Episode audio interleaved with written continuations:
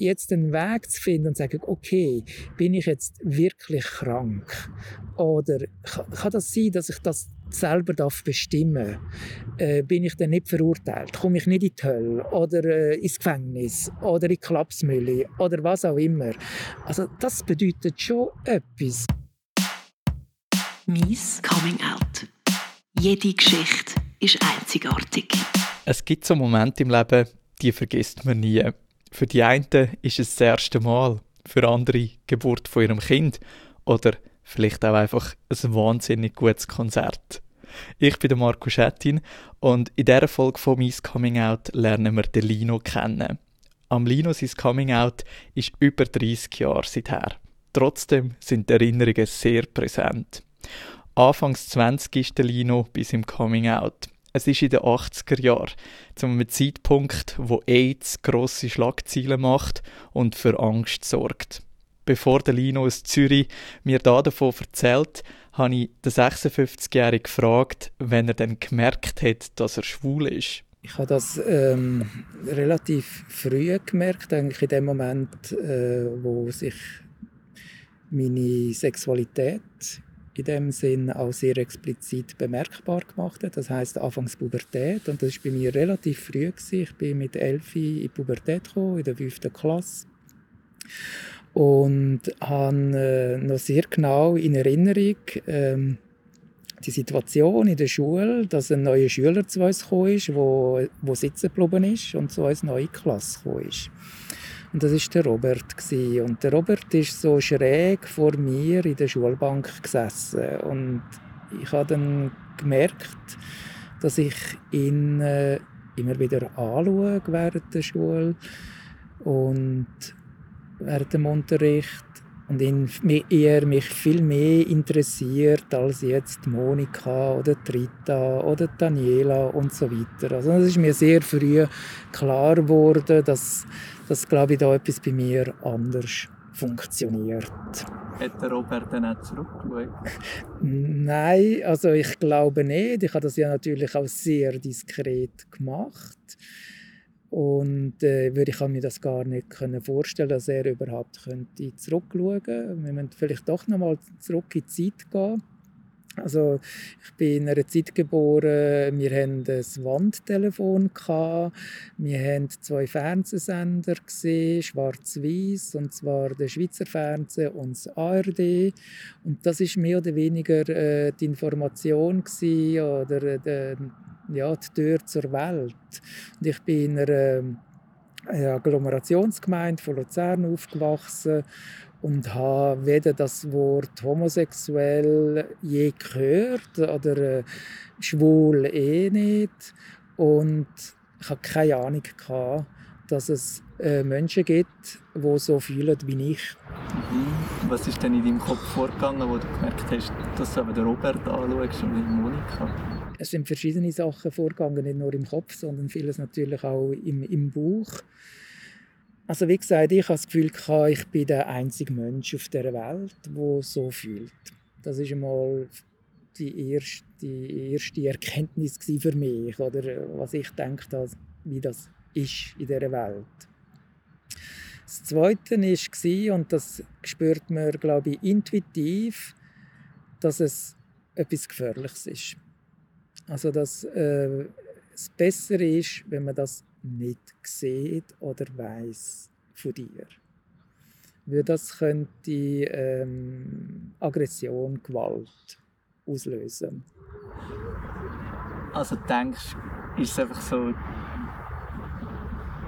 die Angst vor dem Unbekannten, die dir gesagt hat, dass es gefährlich ist, oder ist das schon durch, die Sozialisierung, durch die Gesellschaft um dich herum, die dir irgendwie suggeriert hat, dass es gefährlich ist? Das ist, ähm, nein, eigentlich ist es mir ja gar nicht so unbekannt gewesen. Für mich ist es ja, also das ist vielleicht noch das Dritte. Ich habe nie, obwohl ich das Gefühl hatte, das gibt es nicht sonst auf dieser Welt, habe ich nie das Gefühl gehabt, ich könnte anders sein oder ich möchte etwas anderes. Ich habe mich einfach darauf eingestellt, du musst dich irgendwie arrangieren und du wirst wahrscheinlich keinen Sexualpartner oder so. Aber es, ich bin nie auf die Idee gekommen, dass ich ja hm, könnte mit einer Frau etwas haben Also das, das ist für mich ganz klar gewesen. und das finde ich recht phänomenal, dass, äh, dass ich für mich das so klar war, dass ich sage, ich lebe jetzt halt etwas, was es sonst nicht geht auf der Welt und ich ich weiß es nicht, ob es damit zu tun hat mit meinem Migrationshintergrund. Ich habe eine Schwarzenbach-Initiative erlebt, wo, wo ich äh, mir hat, also, was ist die Initiative? Also die Initiative hat vorgesehen, dass äh, maximal 10 Prozent äh, Ausländer in der Schweiz dürfen leben. Das hätte bedeutet, dass rund 350.000 Menschen und das sind dazu mal vor allem auch Italiener gewesen.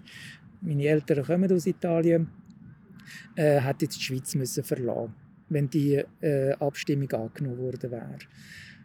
Parallel zu der Abstimmung sind natürlich ganz klare Äußerungen gegenüber äh, der Menschengruppe geäußert worden, wo ich dazugehöre nämlich gegenüber den Italienern, wie die sind, wie gefährlich die sind, was die für die Schweiz bedeutet, wie unkompatibel unser Sein äh, ist äh, mit, äh, mit der Lebensweise und der Kultur von der Schweiz. Also eigentlich alles, was man heute auch kennt, bezogen nicht auf die Italiener, aber auf andere Menschengruppen, die äh, uns als fremd erscheinen.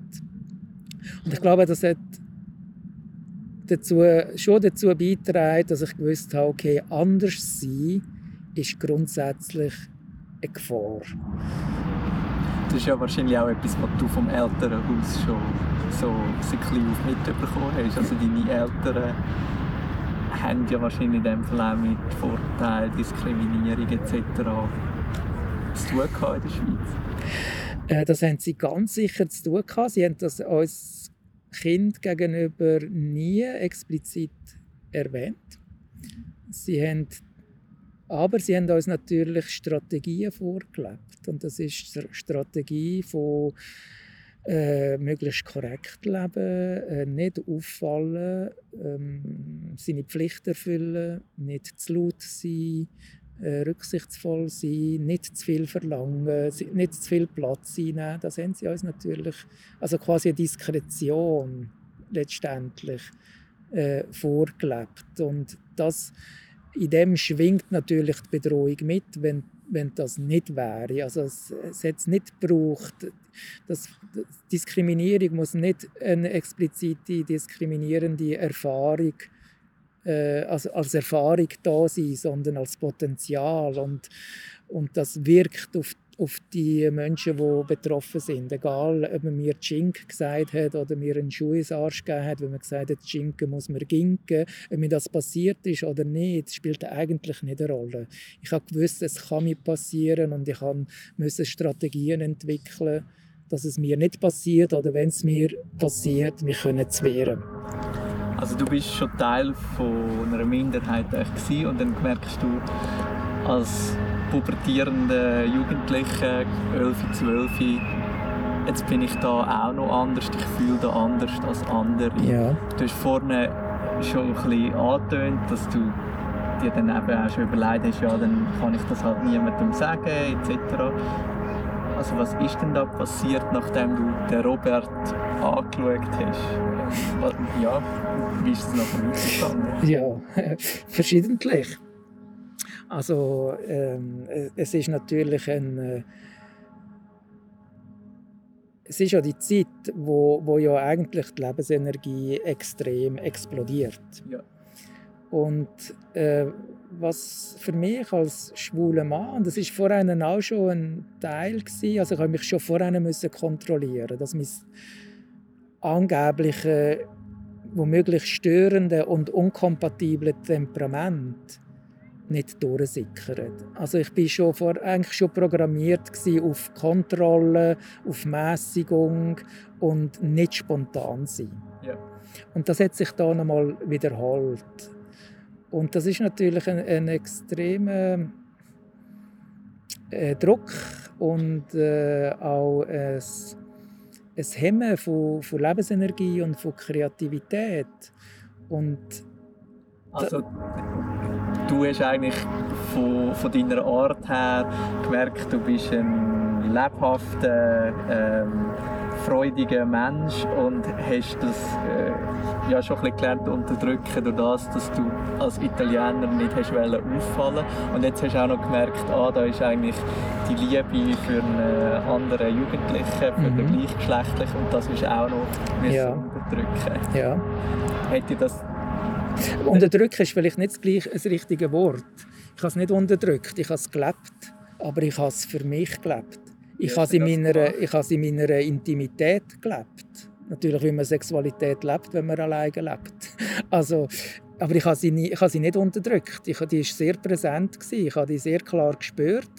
Aber ich habe, ich habe dieser nur in dem Sinn in, in meiner Intimität und Abgeschlossenheit äh, können Ausdruck verleihen Also nur in deiner Fantasie? ja, oder auch körperlich, in, dem, in der Selbstbefriedigung oder so, habe ich, aber, habe ich, habe ich dem Ausdruck verleiht, in dem Sinn. Das ist mal zuerst einfach für dich geblieben. Wie viele Jahre ist das? Gewesen? Das sind einige Jahre, gewesen, ja. ja. Ähm, das sind fast zehn Jahre. Gewesen. Ja. Also eigentlich meine ganze, meine ganze Pubertät und mein erstes äußeres Coming-out habe ich ja, kurz vor 21 gehabt. Ja, und das ist ein äh, es ist eine Gratwanderung gewesen. Ich hatte ähm, wahrscheinlich Glück gehabt, weil man weiß ja, Suizidrate bei gleichgeschlechtlich Liebenden oder anders liebenden Jugendlichen ist ja um einiges höher als bei heterosexuellen Menschen, Jugendlichen. Ja. Und das ist natürlich sehr, äh, es ist ein Thema das bei mir präsent war. Schon als Jugendliche? Ja, ja, ja. Weil mir ist einfach, ich bin in einer, einerseits in einer grossen Einsamkeit gewesen, einfach weil ich ein ganz wichtiger Bestandteil von meinem Sein dem nicht, das nicht können Teil sein von dieser Welt. Also ich weiß das von mir selber. Ich habe das auch in der Pubertät schon gemerkt, dass ich schwul bin, habe mich mit 21 geoutet und wir sehen ja dann auch, wie Gleichaltrige eben irgendwie die ersten Dates haben ja. oder ähm, auf einem Fest mit einer Frau küssen oder was auch immer. Das kann man ja alles nicht machen. Das kann man alles, kann man alles nicht machen, ja. Und ich habe, glaube ich, aus verschiedenen, in verschiedenerlei Hinsicht ähm, Glück gehabt. Ich glaube, einerseits würde ich ein sehr äh, liebendes Elternhaus haben. Obwohl ich auch dort Angst hatte, dass, das ist das Verrückte daran, dass man äh, selbst bei den Menschen, die einem wirklich lieben, äh, wo man auch Liebe erfahren hat, auch bedingungslose Liebe erfahren hat, dass du selbst dort äh, Angst hast. Das zu sagen, das ist, das ist wahnsinnig. Also es zeigt, wie, wie tief eigentlich die, die Verurteilung, und das ist eine gesellschaftliche Verurteilung, die wo über äh, Jahrhunderte äh, läuft, und das, das spürst du einfach, da bin ich überzeugt, dass, ähm, das trägst du mit dir, das spürst du. Und sonst hättest du nicht Angst gegenüber äh, deinen Eltern zu sagen, ich bin so. Wo, wo dich eigentlich nie irgendwie äh, verurteilt haben oder dich eigentlich immer unterstützt haben. Also es zeigt, da ist etwas ganz, ganz Tiefes äh, in unserer Gesellschaft verankert. Ah, ja, heute noch. Also, auch heute noch, ja. Ich habe die Erfahrung ähm, in den 90er Jahren gemacht, kann man so sagen, Anfangs Nuller. Bei dir ist die Erfahrung dementsprechend Ende 70er, ja. dann bis Anfangs Mitte 80er hast du das immer für dich behalten. Und nachher, was ist passiert? Also du hast gesagt, fast zehn Jahre lang hast du das Geheimnis für mhm. dich behalten und einfach für dich ausgelebt und dann, was ist passiert? Das ist ja, das finde ich interessant, weil äh, so wie ich mich eigentlich nicht geoutet habe, um mich zu schützen letztendlich, habe ich mich dann geoutet, um mich zu schützen.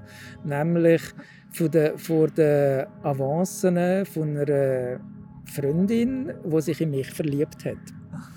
Und nicht hat wollen, äh, wahrhaben, dass, dass ich das nicht in dieser Art erwidere wie sie und dass ich nicht das Gleiche suche.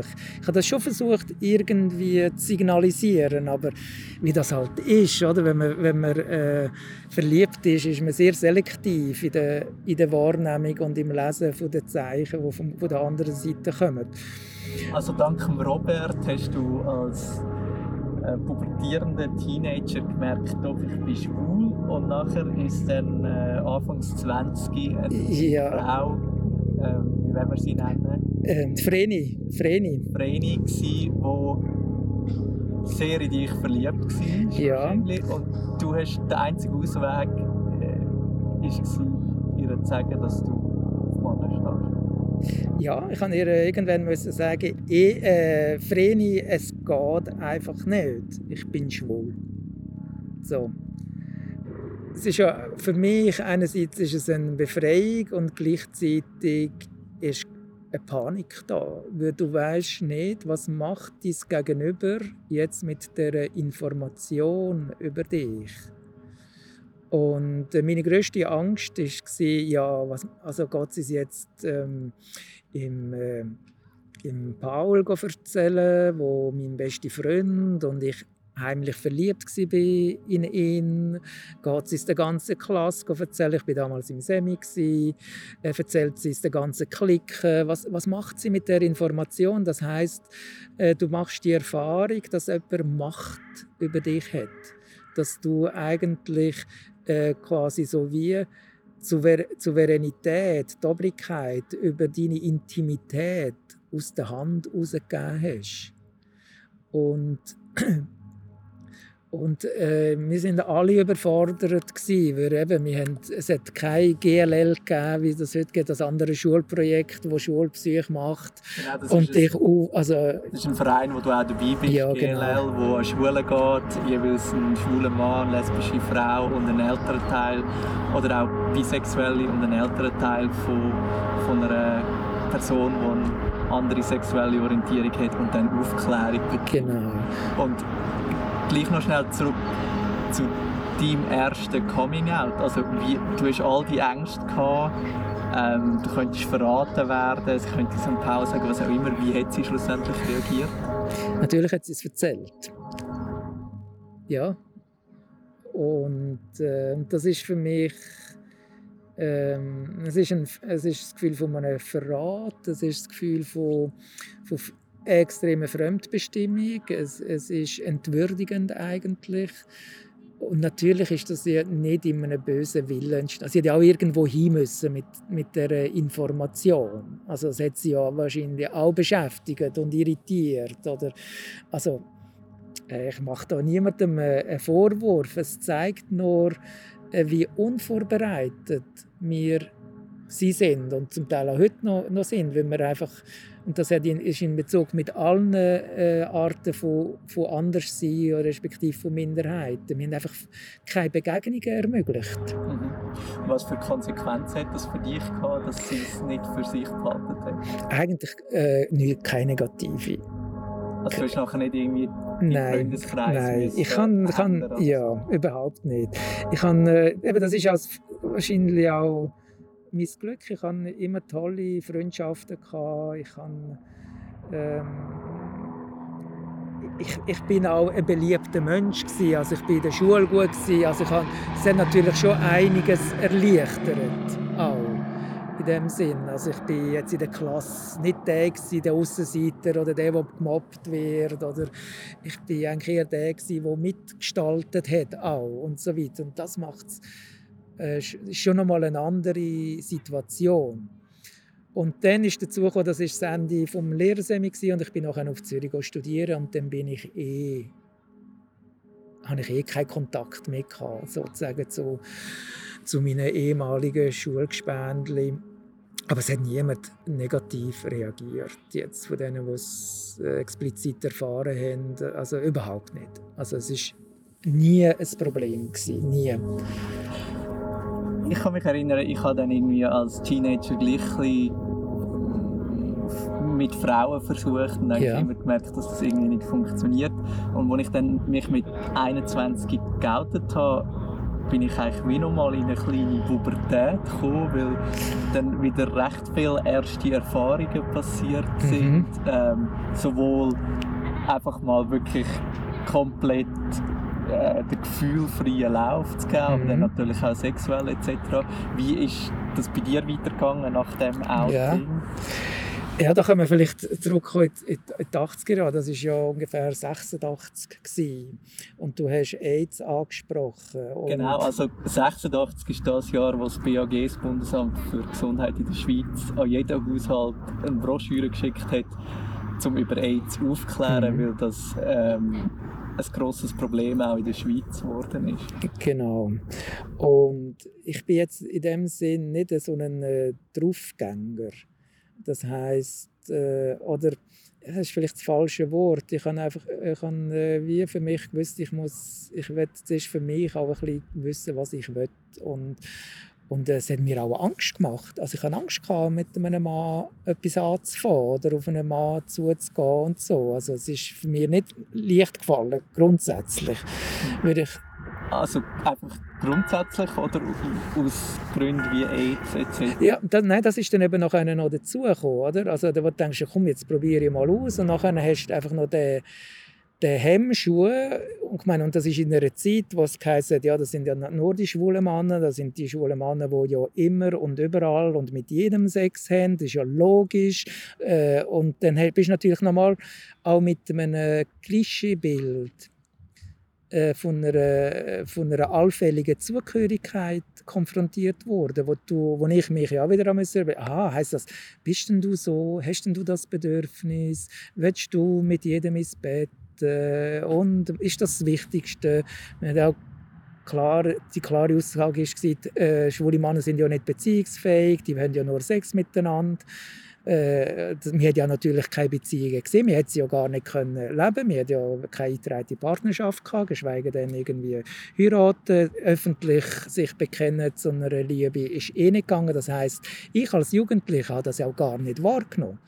Wir ja weder in der Literatur, äh, noch irgendwo in einem Lehrbuch, noch in, in einem Film habe ich je zwei Männer gesehen, äh, wo sich, wo sich näher gekommen sind geschweige denn, die in Beziehung miteinander gelebt haben. Kannst du dich erinnern, wenn das das erste Mal war? Als du dann auf die gekommen bist, nach einem Lehrsemi, oder wenn ist das? Was, also, wo ich es ist mal zwei Männer gesehen habe, die zusammen Sex haben, oder so irgendetwas? Ja, oder auch nur Händchen haben oder sich küssen, einfach, ja, ich stelle mir das noch vor, also ich bin dann doch im yeah. Zeitalter mit Internet äh, jugendlich ja, ja. wo man dann relativ schnell mal äh, zu irgendwelchen Bildern oder Text oder was auch immer ankommt. Ähm, aber das ist ja bei dir wahrscheinlich noch anders. Ich weiß es nicht mehr genau, e-, ehrlich gesagt. Es ist sicher, ich glaube, es war in einem Film. Ja. Vielleicht sogar so ein DDR-Film oder so. Und natürlich eine Tragödie und ganz schrecklich und furchtbar. Also der eine stirbt sicher und schwule Männer werden sicher nicht glücklich. Das ist eine Tragödie nur, oder? Und mit dem Bewusstsein bist du äh, denkst, okay, ist das jetzt dein Leben? Oder äh, wie, wie ist denn dein Leben? Und da ist mein ist mein grosses Plädoyer, dass sich Menschen outen. Das ist ganz wichtig. Und vor allem auch Menschen, die in dem Sinn eine Vorbildfunktion haben. Sei es, ob sie im öffentlichen Leben sind oder als Vorgesetzte, als Lehrperson, äh, als Eltern, e e egal. Es ist so wichtig, damit, damit die Jugendlichen eine genauso vielfältige Welt von ihrer Sexualität leben und Identifikationsmöglichkeiten zur Verfügung haben wie eine heterosexuelle Person. Das ist so wichtig. Bin ich voll bei dir und ich finde es auch wichtig, dass wir mehr Film haben mit ähm, LGBT-Menschen, die Liebespärchen sind, ohne dass es dann eine riesige Tragödie genau. wird. Äh, mehr Bücher, mehr, ja, mehr Werbungen, es muss einfach sichtbarer werden. Ähm, genau. Das, das ist ja dementsprechend nicht in den 80er Jahren, ähm, wo du dich geoutet hast. Ähm, genau, um 1986, wo, wo AIDS ähm, der Schweiz dann auch zum riesen Thema geworden ist. Ähm, aber wie ist das bei dir gewesen? Also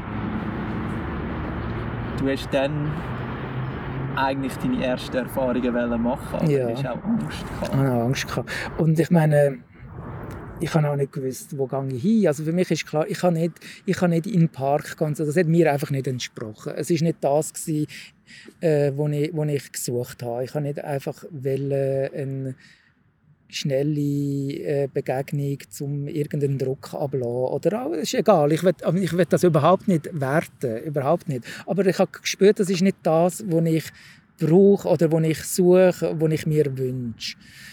Und dann ist das recht schwierig gewesen, weil eben, es hat kein Internet gegeben damals noch. Das heißt, du hast müssen an einen realen Ort hingehen und das hat auch Überwindung gebraucht. Also gehe ich jetzt ins Hatz oder ich habe es dann mal probiert.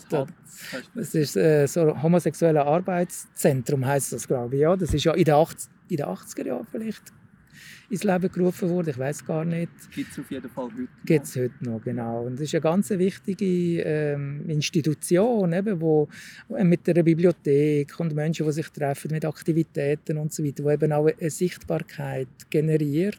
Dann bist und du dort hingegangen? Ich bin dort hingegangen, aber sehr äh, zögerlich und ist auch, ich dann auch, ist auch nichts gelaufen in dem Sinn. Also, und ich habe es dann äh, eigentlich aus, aus meinem Alltag äh, gelebt, in dem Sinn. Also der Uni, ich war ja an der Uni und das ist ja ein sehr, äh, wie soll ich sagen, ein günstiges Umfeld um gewisse Begegnungen zu machen. Und da bin ich, das ist auch mein Glück gewesen, dass ich in ein Umfeld gekommen bin, äh, ich meine, da müssen wir vielleicht auch noch mal zurück in, in die 80er, Anfangs 90er Jahre. Da sind extrem spannende äh, Jahre gewesen, wo wir viel über Geschlechtsidentität nachgedacht haben, über die Konstruktion von Geschlecht. Wir haben Judith Butler gelesen. An der, an der Uni war das Queersein ein Thema gewesen. Am Unifest hat es äh, offiziell einen Darkroom gegeben und und und.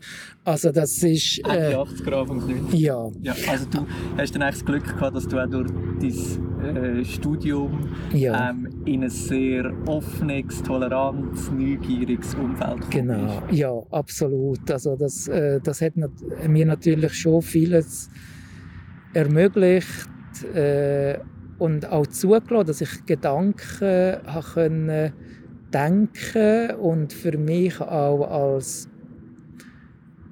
äh, richtig abhaken. Also man, ich meine, man muss sich ja vorstellen, man, denkt ja etwas, wo, wo eigentlich im, im Wertekanon eher als negativ angeschaut wird oder als, also ich meine, wir sind noch als krank also wir haben noch als krank also es war eine Krankheit gewesen. Ja. Äh, ich meine, wie man, äh, ich will nicht einmal sagen, was in der Bibel steht, sondern wie interpretiert wird, was in der Bibel steht, ist auch ganz klar. Also es ist, und jetzt den Weg zu finden und zu sagen, okay, bin ich jetzt wirklich krank? Oder kann das sein, dass ich das selber bestimmen darf? Äh, bin ich dann nicht verurteilt? Komme ich nicht in die Hölle oder äh, ins Gefängnis oder in die Klapsmühle oder was auch immer? Also das bedeutet schon etwas. Und wenn man dann natürlich in ein Umfeld kommt, wo auch, ich sage jetzt gewisse Autoritäten zum Beispiel, also wie Wissenschaftlerinnen und Wissenschaftler, Institutionen mir das wie auf eine Art bestätigen, erleichtert das natürlich auch zu sagen, ja, es ist okay, es ist gut, es ist berechtigt in dem Sinn. Also würdest du sagen, dass du dann so Ende 80er Jahre, Anfangs 90er wie auch noch ein bisschen mehr Frieden gefunden hast, so mit dem Fakt, dass du dich eigentlich seit 11, 12 ähm, schwul gefühlt hast? Ich hatte immer Frieden mit dem Fakt. Okay. Ich habe nie ein Problem. Also in dem Sinn, für mich ich habe das auch nie verurteilt. Ich wollte es nur verstehen. Ja. Ich wollte verstehen, wie lebe ich das. Mhm. Das, das ist mein, äh, mein Konflikt. Oder, Konflikt ist vielleicht das falsche Wort, aber meine Herausforderung und auch ein Leidensweg auch gewesen es ist nicht der vom Akzeptieren, wie ich bin. Ich habe das eigentlich nie als schlecht empfunden. Ich habe einfach gewusst, das ist einfach so. Und ich habe das gespürt, das ist nichts Schlechtes. Das ist, das ist, das ist meine Lebensenergie und das ist nichts Schlechtes. Aber was, was heißt das? Also, Oder irre ich mich mit meiner Einschätzung? Wo hole ich mir Sicherheit, dass meine Art und Weise, wie ich das sehe, wie ich das erlebe, richtig ist? Das, das ist meine, mein Kampf gewesen, letztendlich. Und wie, wie, kann ich das, wie kann ich zum Beispiel meine Liebe leben, wenn wir gelernt haben, wenn man jemanden liebt, dann tut man heiraten und man hat Kind und hat eine Familie. Das finde ich sehr spannend, weil das sind ja dann auch Sachen, wo man halt sich klein auf von seiner Familie, von den Eltern vorgelebt überkommt. Hat es den Punkt gegeben, wo du dich dann auch noch bei deinen Eltern geoutet hast? Äh, ja, in dem Sinn äh, indirekt. Äh, ich habe dort einen ganzen, äh, für mich eine ganz klare Entscheidung getroffen, dass ich mich bei meinen Eltern in dem Sinn nicht oute, dass ich hingehe und sage, äh, ich bin schwul. Ja. Oder vielleicht hätte ich homosexuell gesagt, damals noch in dieser Zeit. Ähm, weil ich gefunden habe, das ist eigentlich gar keine Information. Das, ist, das hat null Informationsgehalt. Wenn ich, wenn ich Ihnen das, das Wort vermitteln, auf mich bezogen, dann können Sie sich eigentlich nur Klischees vorstellen. Und, so, und Sie wissen eigentlich nichts über mich mehr. Das finde ich mega ein schlauer Gedanke von dir, weil eben, äh, ich glaube, es ist ja sogar heute teilweise noch so, dass sich die Leute dann gar nicht wirklich etwas damit können anfangen und sich ein falsches Bild machen etc. Ähm, das hat auch der Matthias in der ersten Folge vom Podcast erzählt, dass ähm, seine Eltern mit diesen Begriff völlig überfordert waren. Du hast gesagt, indirekt hast du dich dann gleich geoutet. Das heißt, ja, also ich, also ich habe ja, ich habe, meine Entscheidung war, ich möchte, dass meine Eltern an meinem Leben Anteil nehmen können. Und für mich ist ganz klar gewesen, in dem Moment, wo ich in einer Beziehung lebe, möchte ich, dass der Mensch Teil von meiner Familie wird. Ja. Und so habe ich das dann gemacht. Ich habe dann meinen, meinen Freund einfach heimgebracht, in dem Sinn. Und es ist dann, glaube es ist... Ich meine, Vorwarnung? Also. Ja, ich kann auch nicht müssen sagen, das ist jetzt mein Freund, der war jetzt einfach immer bei mir gewesen ja. und dann ich wusste, wir leben jetzt zusammen und so weiter. Äh, vielleicht ist das eine katholische Strategie. Äh, äh, kat äh, vielleicht ist das auch ein Vorteil oder es ist ein Potenzial, sage ich jetzt einmal, von einer genau. katholischen Moral, dass es eben auch eine Doppelmoral gibt. Oder äh, einen Unterschied macht zu ausgesprochen oder nicht ausgesprochen. Und wie haben deine Eltern reagiert? Weil, also, ja. Ich nehme an, die haben ja das dann schon gecheckt. Ich nehme an, sie haben das sicher gecheckt. Mein Vater hat damals leider nicht mehr gelebt. Und äh, meine Mutter, die jetzt seit mehreren Jahren nicht mehr da ist, aber doch äh, gute zehn Jahre meine Beziehung miterlebt hat, hat ähm, ja, ihn heiß geliebt. Also das, es ist ähm,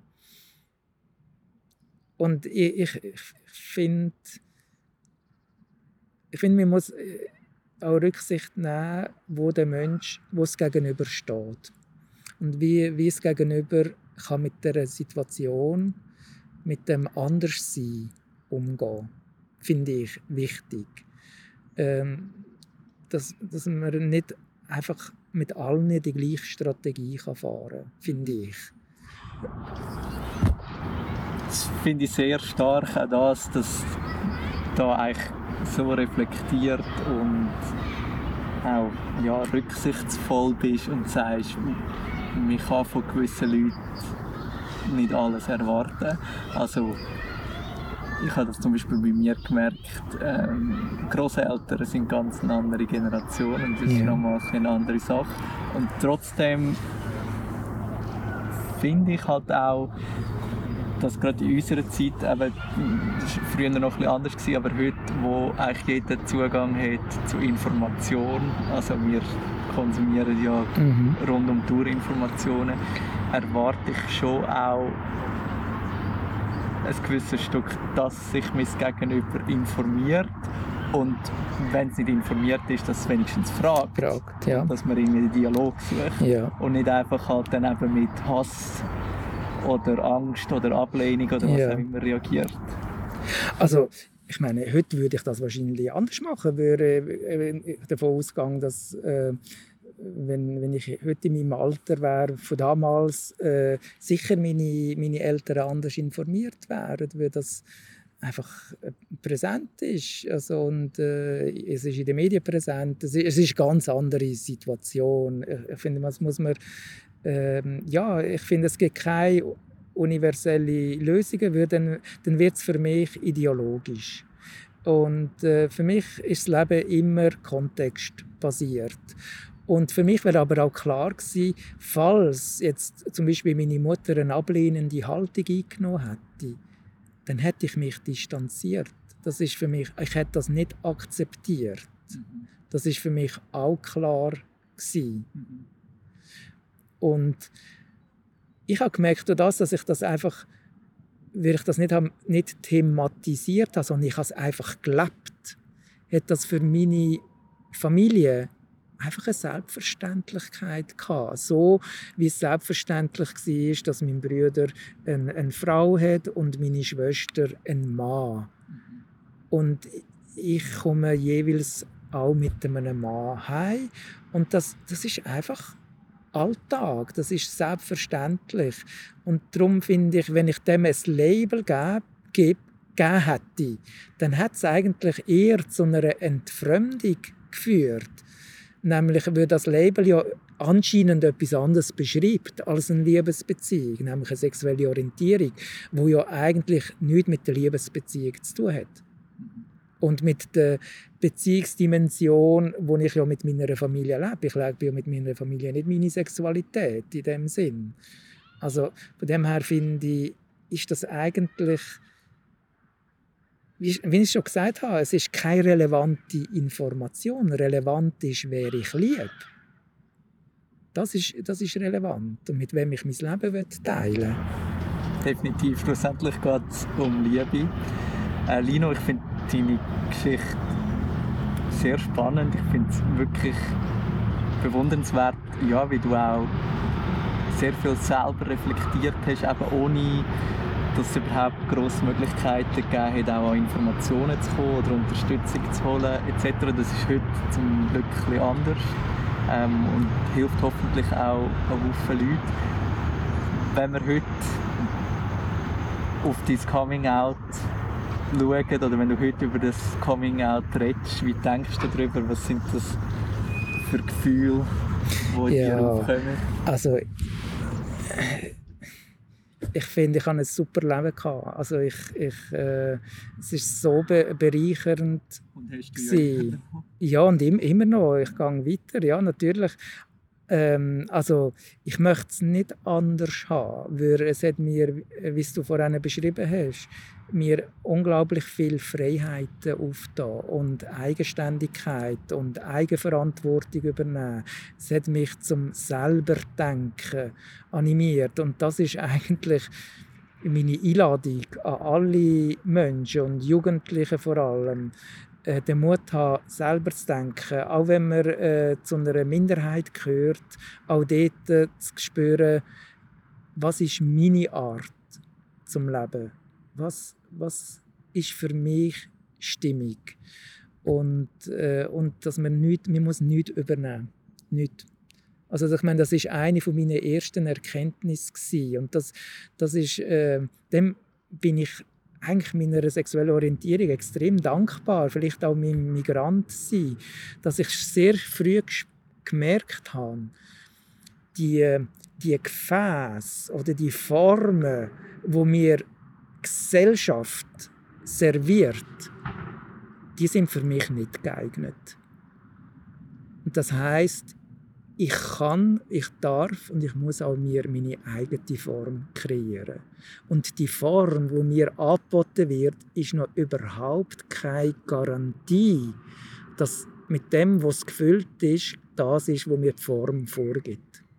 Also das ist, das ist für mich meine, äh, dem bin ich extrem dankbar, dass ich sehr schnell gemerkt habe, dass es außen nicht unbedingt dem Innen über, äh, über, mit dem Innen übereinstimmt. Und dass du dir auch aus dem Innen raus dir selber auch kannst eine Form kreieren, wo dem entspricht und dem auch gerecht wird. Und das habe ich dürfen, äh, äh, erleben. Und ich habe Glück gehabt, dass ich an dem nicht zu Grund gegangen bin. Weil das hätte auch passieren können. Also, und ich will das überhaupt nicht hochstilisieren und ich bin überhaupt nicht der Verfechter, der Mensch muss durch Schwierigkeiten gehen und Kunst entsteht nur im Leiden, das ist alles Bullshit. Aber ich habe das Glück gehabt, dass ich meine Situation äh, so können, äh, können erleben und sie mich in dem Sinn angeregt hat zum, zur Eigenständigkeit und ja, zum Glücklichsein letztendlich. Ein beeindruckender Mensch, der Lino. Ich bin der Marco Schettin und wenn ihr mehr über TATS oder GLL wollt wissen wollt, der Lino erwähnt hat, dann schaut in die Show Notes oder auf mies-coming-out.com. freue mich, wenn ihr auch bei der nächsten Folge zwei Wochen dabei sind. Sind lieb zueinander. Mies Coming Out. Jede Geschichte ist einzigartig.